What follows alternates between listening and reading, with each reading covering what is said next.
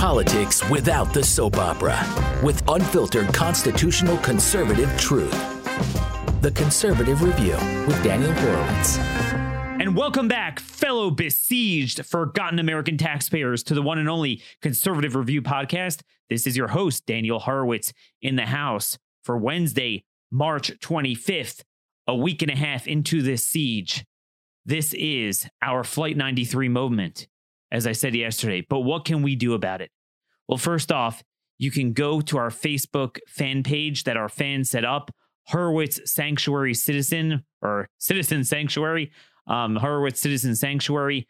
Click send email if you want to sign up to get involved and organize by state. I know a lot of you have requested that, and I want to start that today, and that's going to be the subject of today's show, how we go about fighting back.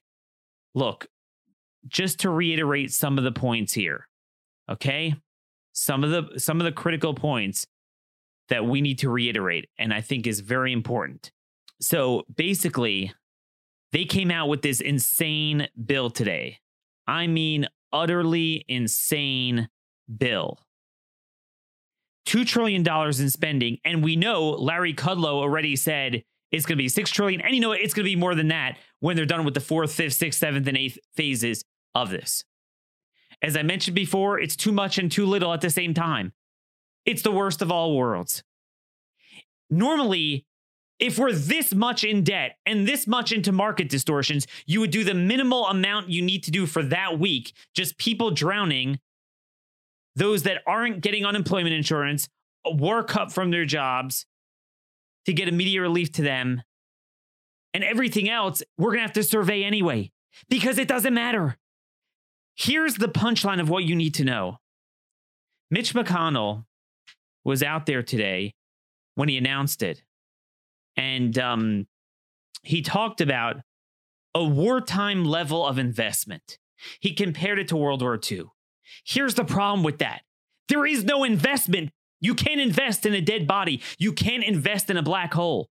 If you get the truth out about the nature of this virus and put it in the right perspective and focus all your money, time, and resources on the medical aspect of containing the virus, and then properly studying and thereby balancing the right degree and geographical, demographical degree of quarantine and social distancing, but not a lockdown parlayed against getting people back to work, then we could solve the problem. And then the fiscal cost will be more minimal. And then at that point, once the cost is more minimal, we could survey the damage. But if you don't do that, which is what these Democrat governors pushing back against Trump yesterday are doing, and most Republican rhino governors too, which accounts for most states, they made it very clear that they revel. It's not like a necessary evil. They revel in the opportunity to infringe on liberty and just shut everything down. No, how dare you have any optimism? This is going to go on forever. Dude, if that's the case, there is no amount of trillions of dollars that's going to solve that. There's no amount of that. There's nothing to invest in. You're investing in people staying home. Again, we force people down certain things we need to do. But here's the deal. So 250 billion, so 120, 30 billion or so of the bill is hospital medical care. I didn't look into the details, but let's say, fine, good. That's what we want. 250 billion is a very generous increase in benefits of unemployment insurance benefits. Immediately, you get them. All states increases it by $600 a week.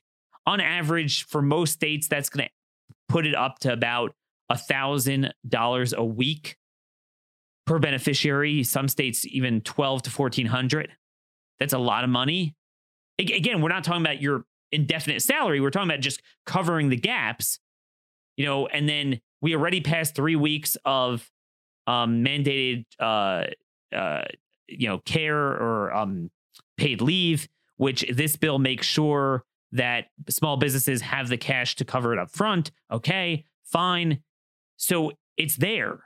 Now let's focus on, rather than bankrupting us like Venezuela, presupposing a longer term shutdown, let's try to not do the shutdown. Instead, they presuppose it. But then Republicans, in their brilliance, They managed to get the worst of all policy worlds and the worst of all political worlds. They spent $2 trillion and still don't. It's too much, but it's too little. So here's what they do. They indiscriminately mail out checks to any family earning under $150,000 or under $75,000 as an individual. $1,200 per person. That's $2,400 for a husband and a wife, and $500 per kid. Thank God I am working. That means that I will get a check for $3,900 when I didn't lose a penny. Look, hey, I'll take it. I'll donate it to charity, but it's ridiculous. A lot of people are hurting, but a lot of people do telecommute and are telecommuting now and do have a job. So you don't want to overspend. But then on the other hand, if you earned as an individual more than, so it phases out from $75,000 to $99,000, and then for a family, like, you know, $150,000 to $190,000 or so. But let's say you earn just over that threshold, and that's not wealthy, especially in a high cost area. You're a successful small business owner. It's based on last year's tax returns. So yeah, last year you earned $200,000. Now you're shut down. Guess what? You get nothing. You get nothing. It makes no sense. And again, if we're covering the unemployment for 24 to 36 weeks at such a generous level, why do we need this anyway? Oh, well, Daniel, we forcibly shut people down. We need compensation. Well, if you need reparations to people you shut down, I mean, successful small businesses earn a heck of a lot more than, you know, $1,200 a person per week. So, I mean, you got to deal with that. So you're not going to make that back. So the point is, we have no choice as a nation to try to achieve the right balance. What I want to talk to you about today with today's very special guest is what we can do at a state level to try to get state legislatures involved and our grassroots involved. Because here is the bottom line of what really scares me. I am worried about not the president. The president is trying to do the right thing. And most of the restrictions are actually not coming from the feds. They're coming from state and local governments. Now any county executive has the power of God. It's unbelievable. They could just do anything they want. Forget about the money. I'm worried about the liberty issue. The fact that they are shutting us down, letting out criminals to come in our homes, but then shut down gun stores so you can't protect yourselves. I mean, folks, I understand the quarantine. I understand the seriousness, but there's got to be a balance. There's got to be, I mean, and we're just started. Where is this headed next week? A week after that? A week after that? There's got to be some sort of oversight, balance, check, transparency, limitation. You know, there's got to be some discussion here. It's out of control with these governors and where they're headed. We got to have some sort of transparency. With us today is Mark Meckler. If you haven't heard of Mark, shame on you. Mark is one of the best grassroots leaders in this country. He's a co-founder of the Tea Party, but he's most famous for heading up the Convention of States project. I know we have a lot of listeners to this show that are COS officials, directors, state directors, coordinators. This is bar none the best, most educated, most principled grassroots we have. I do want to get to Convention of States itself at some point and where that's headed and where we're at, but we have our house is on fire. So I want to talk with him more about his grassroots experience and what we can do in this great time of peril. Hey, Mark, thanks for listening to this monologue, and thanks for joining us today. Hey, it's good to be with you, and I appreciate you sounding the alarm. Absolutely, and sounding the alarm it is. Again, you heard what I had to say, that the antecedent to any fiscal and economic response is the liberty issue. It's the logistical issue. Here is what, with my crystal ball, here is what scares me. And I want to set the table, and then, you know, I want you to just open up with both barrels.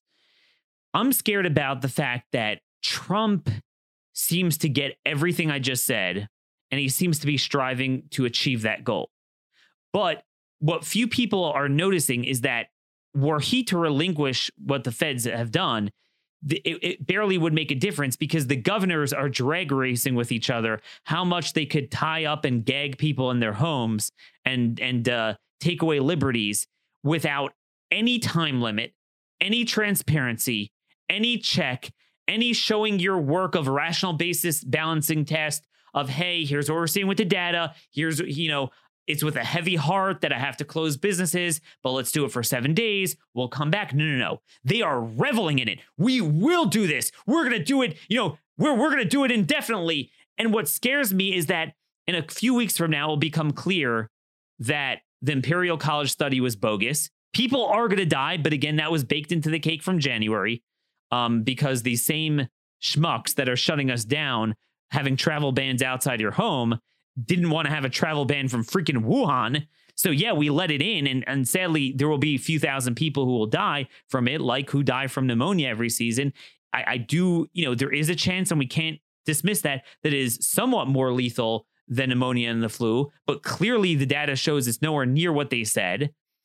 But just to spite Trump, and just because they enjoy tyranny, they're going to keep doing this. So then we can't even rely on Trump anymore. That's the question. What do we do at a state level with the grassroots that you built to start countering this? Well, I think that is the most important question we can ask. And I want to back up a little bit and just say this is human nature.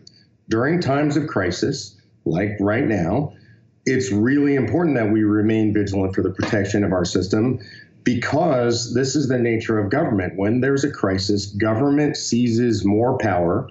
And in our case, what they're doing, I believe very clearly at the state level, is they're exceeding the bounds of the Constitution. The founders warned us, Constitution, it's just a parchment barrier. That wasn't a slam on the Constitution. It was saying that if we, the people, don't stand up and defend what's in the Constitution, the principles enumerated in the Constitution, then we're going to lose our rights. And frankly, we would deserve to lose our rights. And we have to remember, our rights don't come from the government. And that bears repeating, because I think a lot of people forget this. In our system of governance, it says it in our founding documents, our rights come from our Creator. And government is there to protect those rights. And when they don't, and when they trample on those God-given rights, it's up to us to stand up and push back. And I understand, and you said this, but I'm going to repeat it. It bears repeating, of course. Sometimes they have to take extraordinary measures to protect public health and welfare. Yeah, I agree with that. I think we should all be smart. We should practice social distancing. We should wash our hands. We should be extra careful. We should do all these things. But it's our job as self-governing citizens at the most local levels to make sure that those emergency measures don't go too far. And the protection for us against federal tyranny is supposed to be state legislatures. You said it. I agree with you. I think Trump and Pence are both doing a really good job of expressing the tenets of federalism. And they're not going too far in the sense that they're not clamping down on our freedoms. I'm not happy with this bailout bill. We can talk about that separately. Let's start with our freedoms, because I think that's where we start.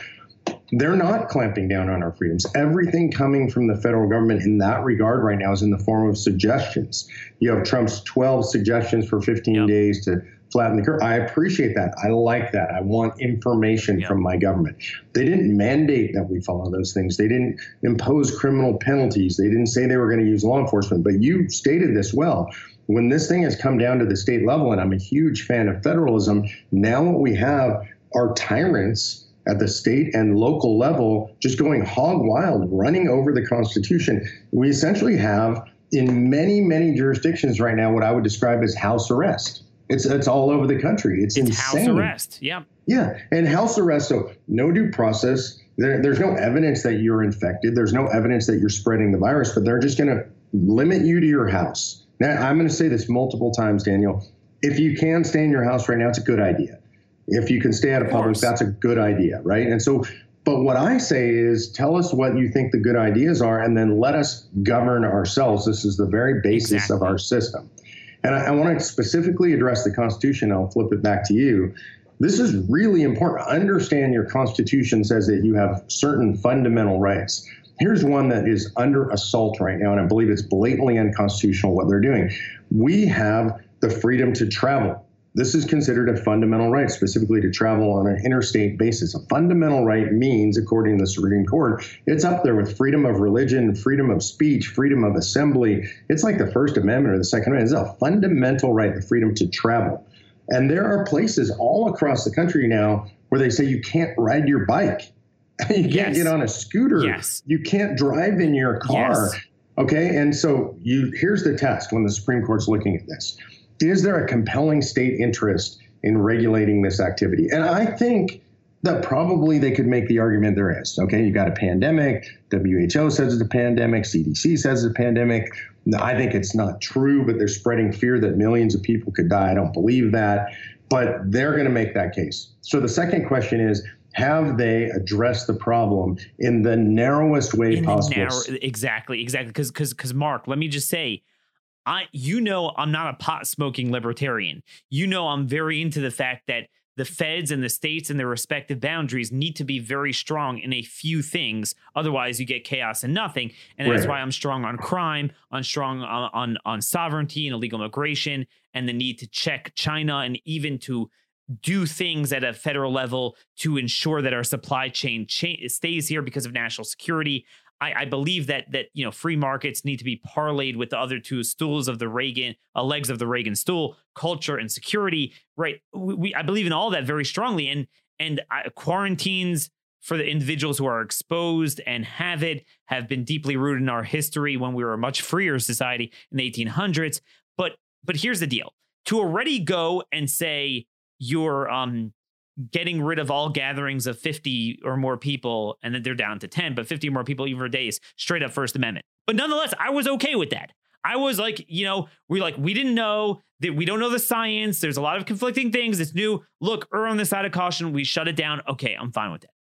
But to take it in two ways, two variables, intensify both the severity and the indefinite nature of the duration.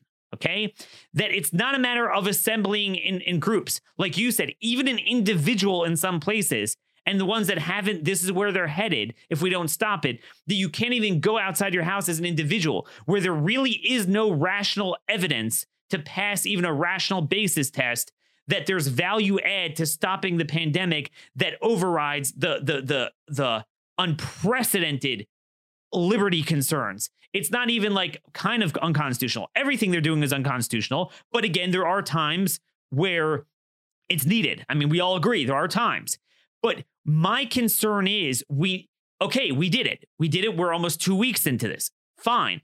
But now, if you look at the facts that we've discussed very in great detail on this show about where this epidemic is headed and where the deaths are coming from, both geographically and time-wise, that until they show us more data, shouldn't we have something like this? I understand the need to have one strong executive rather than a bunch of people dealing with a crisis. But there's two things to that. Number one, first of all, it's not one person. We already have 50 governors and God knows how many localities making their own rules. So we already have a million cooks in the kitchen. So that, we already don't even have the benefit of one dictator. We have like hundreds of dictators. But number two is balance. Yes, we wanted to have power, but dude, are we prepared to say that every goddamn thing every governor and local official says? Okay, shut this down, tie up and gag Americans in their homes. Oh, but let out criminals so they could literally tie up this woman in Utah and almost killed her. Oh, and you can't go to a gun store because I shut them down. There's got to be a time. So shouldn't we activate our grassroots to demand that state legislatures get involved and say, look, you could give the governors power, but there's got to be some sort of check on transparency, time, and severity. Yeah, I'm 100% with you. We have 4.3 million people involved in our movement today. They're in every state legislative district around the country. I have a message going out to them right now. And what we're saying is, don't go quietly into the night as your liberty is trampled. Your rights come from your creator. They don't come from the government. We need to stand against infringement. And so we're asking our people to speak up and speak out against this. And I'll start at the individual level, Daniel. I'll tell you, my read on this on a very personal level, I live in Travis County, Texas, and they've just done one of these essentially house arrest orders. I won't comply. I will not comply. And I will tell you, this is important. Again, I keep saying this. I'm going to be smart. I'm not going to go out in public when I don't need to. I'm going to practice social distancing. Doesn't mean I have to agree that they have the right to order me to do this stuff. I'm going to be smart, but I am not going to comply. I'm just going to say, hell no. And that's what I want all our grassroots to do. Your action should be safe and smart and cautious, but your attitude should be one of defiance against this stuff. Yes. And we should let our state legislatures know, and I think this is really important, the legislatures are our representatives in our state government. And now we have all these state level executives acting like tyrants with impunity. We want our state legislatures to be in session. A lot of them have now left. They're out of session. You know, they shut down. They should come back. They should be in session electronically. Yes. They should weigh in on all this stuff. They should temper their governor's powers. Yes. They should represent the people because we need them right now. And we need your grassroots. I mean, what COS has successfully done with, what are you up to? 14 states have adopted? 15 states now. We've introduced in 49 states. We've passed committees in 30 states. We've passed one house or another in 23 states. Wow. And we're completely passed in 15 states. Very powerful grassroots. But again, you know, our house is burning. So let's put that on hold. And we need to start. And look, the Democrats aren't going to do it, at least in the Republican states with the Republican legislatures. And there are many where they control the large majorities. They got to get into power, into session, say, wait a minute, we'll give him a lot of leverage. But there's got to be some sort of oversight, because what bothers me, it's more the attitude and the trajectory of where I see this going. I'm okay with most of what has happened until now, but what I'm not okay with as I see the data, to me, it clearly doesn't warrant where they are headed with their attitude of an indefinite, severe shelter in place. That level, the social distance is one thing. The getting rid of gatherings is another thing. But to go and do this and then let out the criminals, it's very convenient what they do and what they don't want to do. What I don't like is how a lot of our colleagues, including all these libertarians, it's amazing. Daniel the fascist, you know, I was called like a statist, the fascist, because I'm tough on crime. Like, yeah, you know, I'm the last man standing for liberty here. What bothers me is that, wait a minute. Are we going to say it's just a complete free-for-all? Oh, pandemic. Daniel, shut up. Do you want people to die? Whoa. I mean, it's like you go to the doctor's office and, you know, something's bothering you in your leg. And the guy says, and I forget what type of disease this is, but it's horrific. I know someone who had it in my neighborhood. You have this disease. We're going to have to immediately amputate all four limbs. Now, no sane person would be like, okay, hey, yeah, fine. You would overturn every stone to make sure that is the will of God and that there's nothing you could do to avoid that outcome. That's what I want people to view this as. To like the forget about the economic outcome. That's certainly one thing. And as I've noted on my show, it's going to result in medical problems and more people will die as a result of that than from coronavirus. But just the severity of what you're doing with liberty short term and then the long term, keeping that genie out of that bottle that you're never going to put back in, that is very strong hemlock you are consuming. You got to be 100. I mean, you got to really be sure that it absolutely is necessary. That is the minimal thing that is needed to do. And no one's even asking it. That's what bothers me. Yeah, so I want to make you feel a little bit better because I am in touch with tens of thousands of people all across the country, ultimately millions of people. They are asking and they are chafing. And this is a word that I'm using repeatedly. You can go along with this if you want to, but you should be chafing under it. And you should be constantly asking the questions you just asked. How long? How far? What's the plan? This is one of my frustrations is they don't seem to have a plan. It's simply, we're going to lock you down and you're going to stay locked down as long as we want. I'm not okay with that.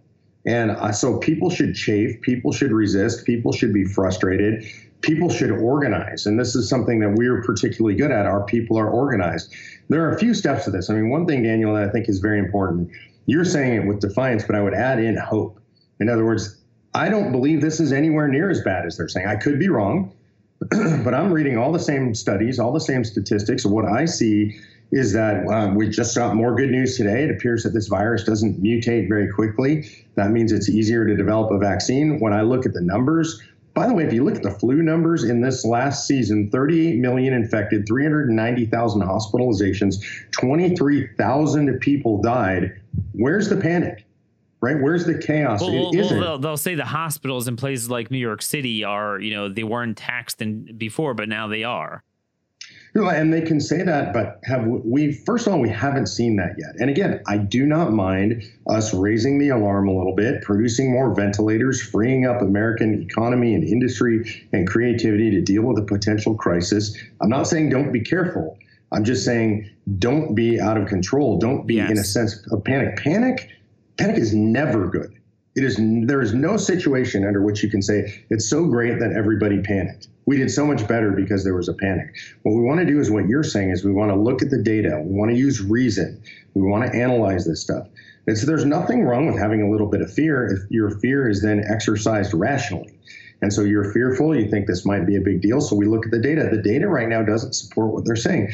One of the things I've been saying for a long time is we'll be saved by the ingenuity of American industry if we just let it go.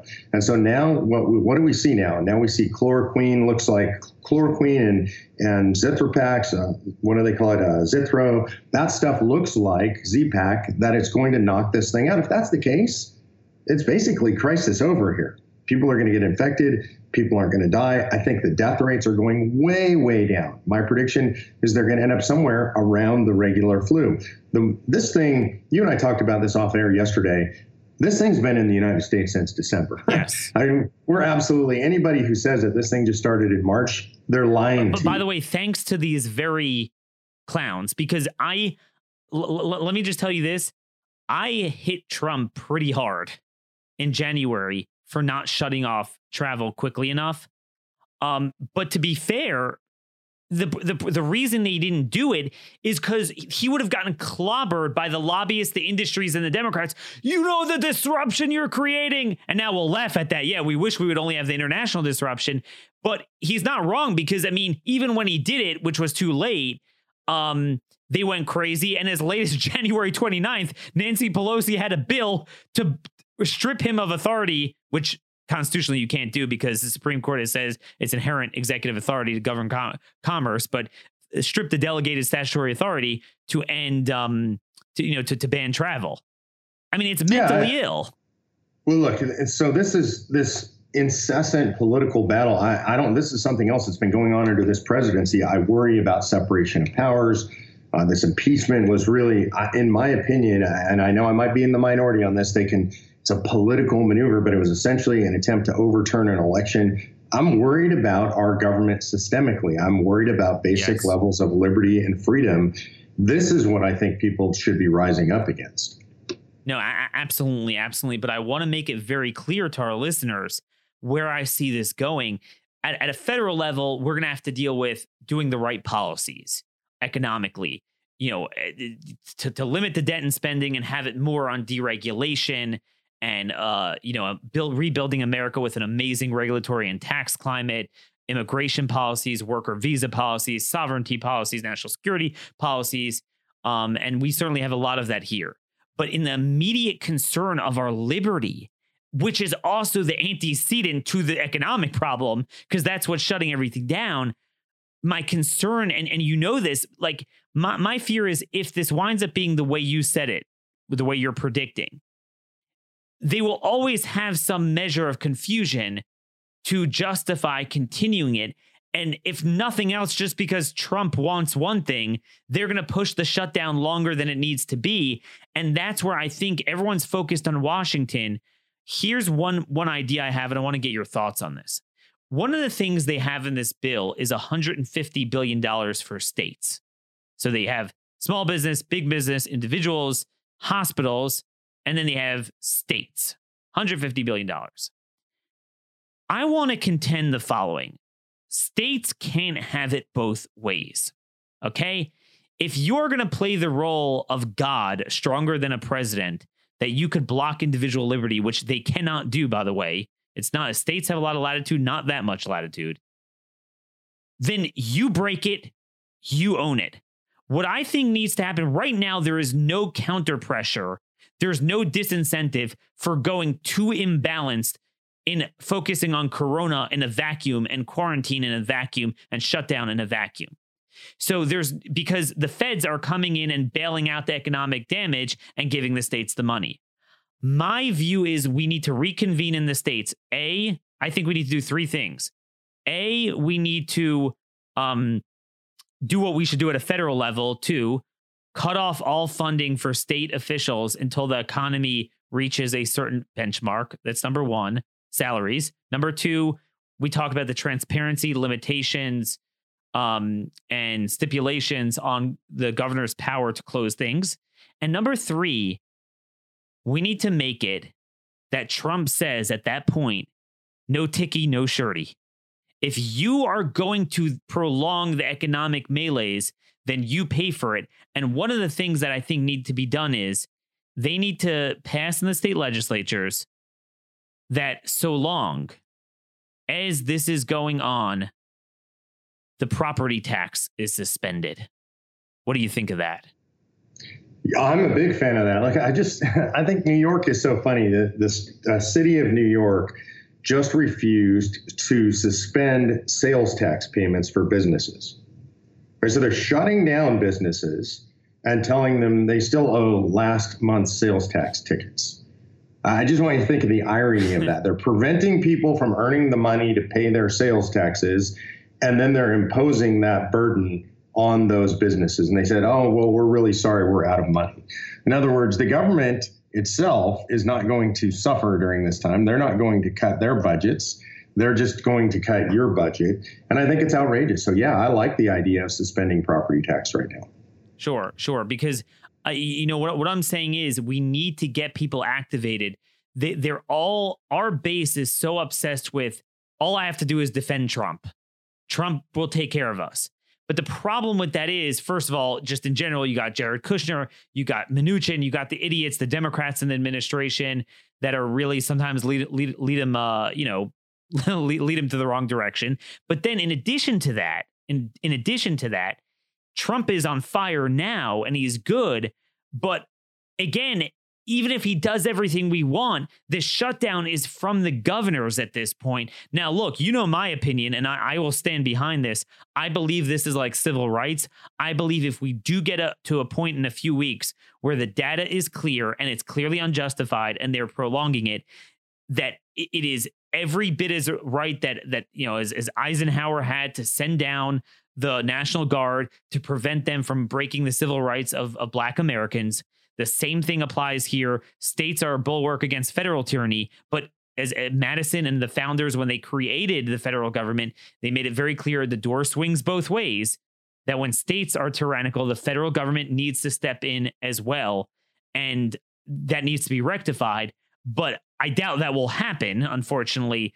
So what is the next step? People ask me, what could we do at a state level? What could we do?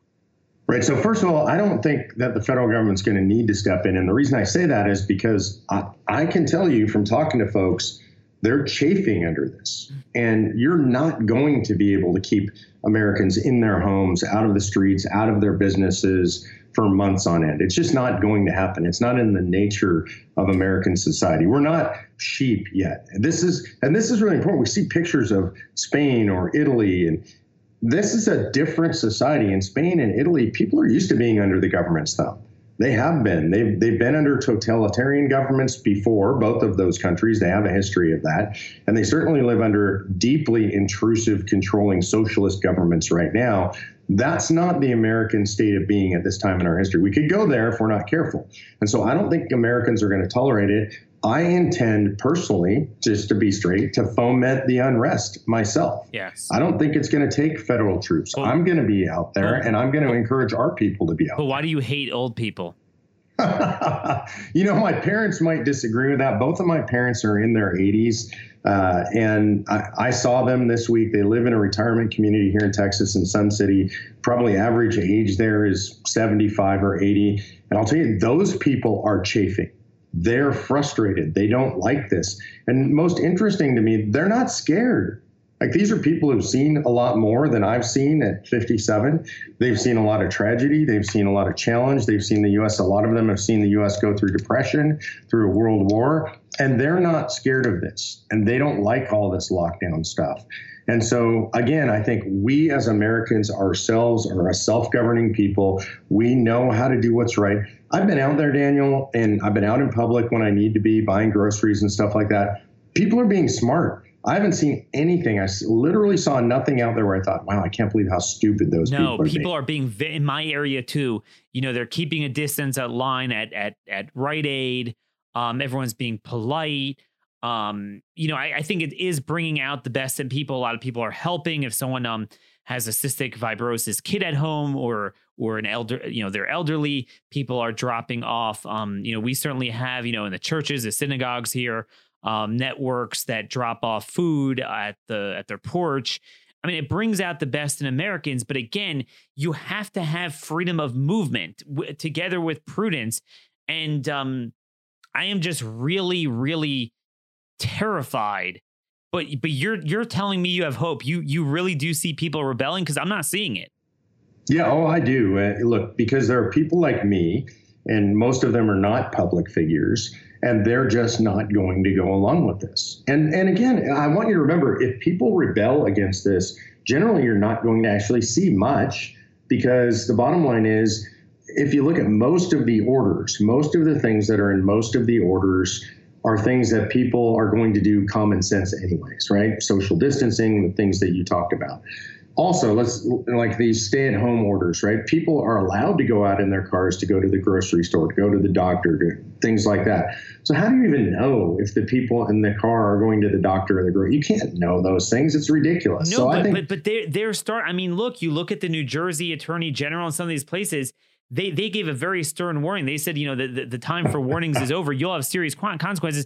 And look, you know how closely I have followed the crime issue in all 50 states for the last 7 years. And I have never seen anything like that. And again, they're actually letting them out irrespective of their criminal history. Like, you know, they could have 10 arrests, 10 convictions. They will let them out now. I mean, there is something very, very dark if you look at the amalgamation of what they're doing and what they're not doing. Again, there's no discussion of decoupling and social distancing from China. There's no discussion about the supply chain. There's no discussion about deregulation of the healthcare supply side and getting rid of the monopoly of the big conglomerate hospitals, allowing doctors to own hospitals, reversing that provision of Obamacare. I'm not seeing anything on what would actually help. I'm not even seeing a provision to prevent this from happening in the future. And at least could we all learn our lesson and mandate a travel ban the minute we see an outbreak somewhere in China or wherever? That's not there. What is it? Crush liberty, check.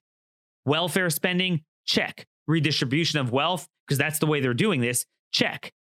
Bailouts, check. Debt, check. Jailbreak, check. More immigration, more worker visas when you're saying 40% American unemployment, check. Ban gun stores, but open up, but keep marijuana shops and liquor shops open. I mean, Mark, there's something very dark happening here, and that ain't just over concern of coronavirus. Well, I think so. You're hitting on a fundamental problem for us as conservatives, which is the Republican Party, when it's in opposition, talks like conservatives. Oh, well, they talk like conservatives, right? And when they govern like Democrats. This is just the pattern, right? So we talk tough. We talk fiscally tough if we're in the minority.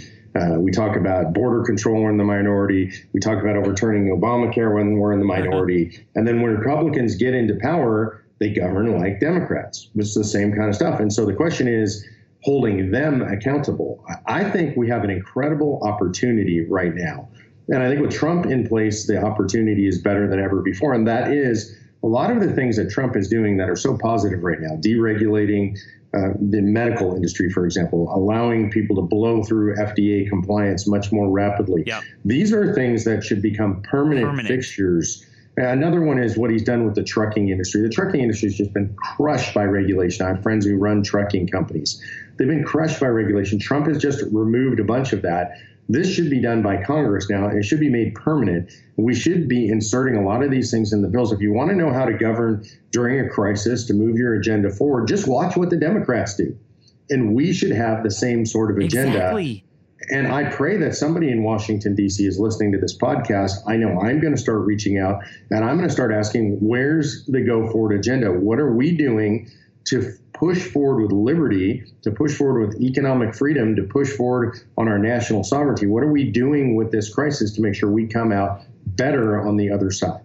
Let me ask you this. Everything's bigger in Texas. Shouldn't maybe we start with a state like Texas? And again, I think Greg Abbott has achieved the right balance. He's actually led the nation in deregulation, really trying to actually address the problem on the supply chain of food and vital services and trucking regulations and, certificate of need and licensing for cross-state medical providers. He's done a lot of good stuff. He hasn't gone draconian, but you are having localities, a couple of counties are doing it more, are toying with it. And by the way, I marvel at Democrats.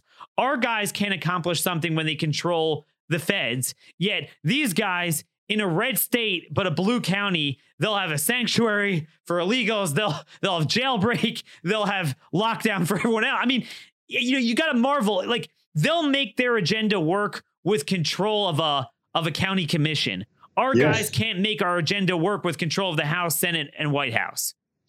Because I think, and we're addressing this problem head on right now, we do not take advantage of the opportunities that are in front of us. And there is some actual good reason for that I understand. And so part of the reason that Democrats have an advantage in this arena is they don't believe in the rule of law. They don't believe in the Constitution. They don't worry about playing fair. So when you're willing to be completely corrupt and dishonest, and you're willing to use whatever lever of power you can get your hands on, whether it's moral or immoral, then you're going to move your agenda forward much more rapidly. That's the nature of the beast. Sure. And I think we need to be very careful. I do hear people on our side that are tempted to play the same way. I think that's a very bad idea. Get a hold of the monkey's paw. That's not a good idea. And so what we need to do is we need to make sure we're doing it cleanly, morally, ethically, and within the bounds of the system. And I still think we can do a heck of a lot more than we're doing right now.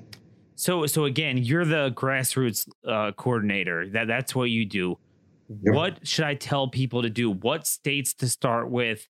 Where should we go? I think we have some good policy ideas to push with state legislators, but I know you've dealt with state legislators probably more than anyone else around because of the work on Article 5, pushing the Convention of the States with them and successfully in pretty much everywhere where there is, full Republican control.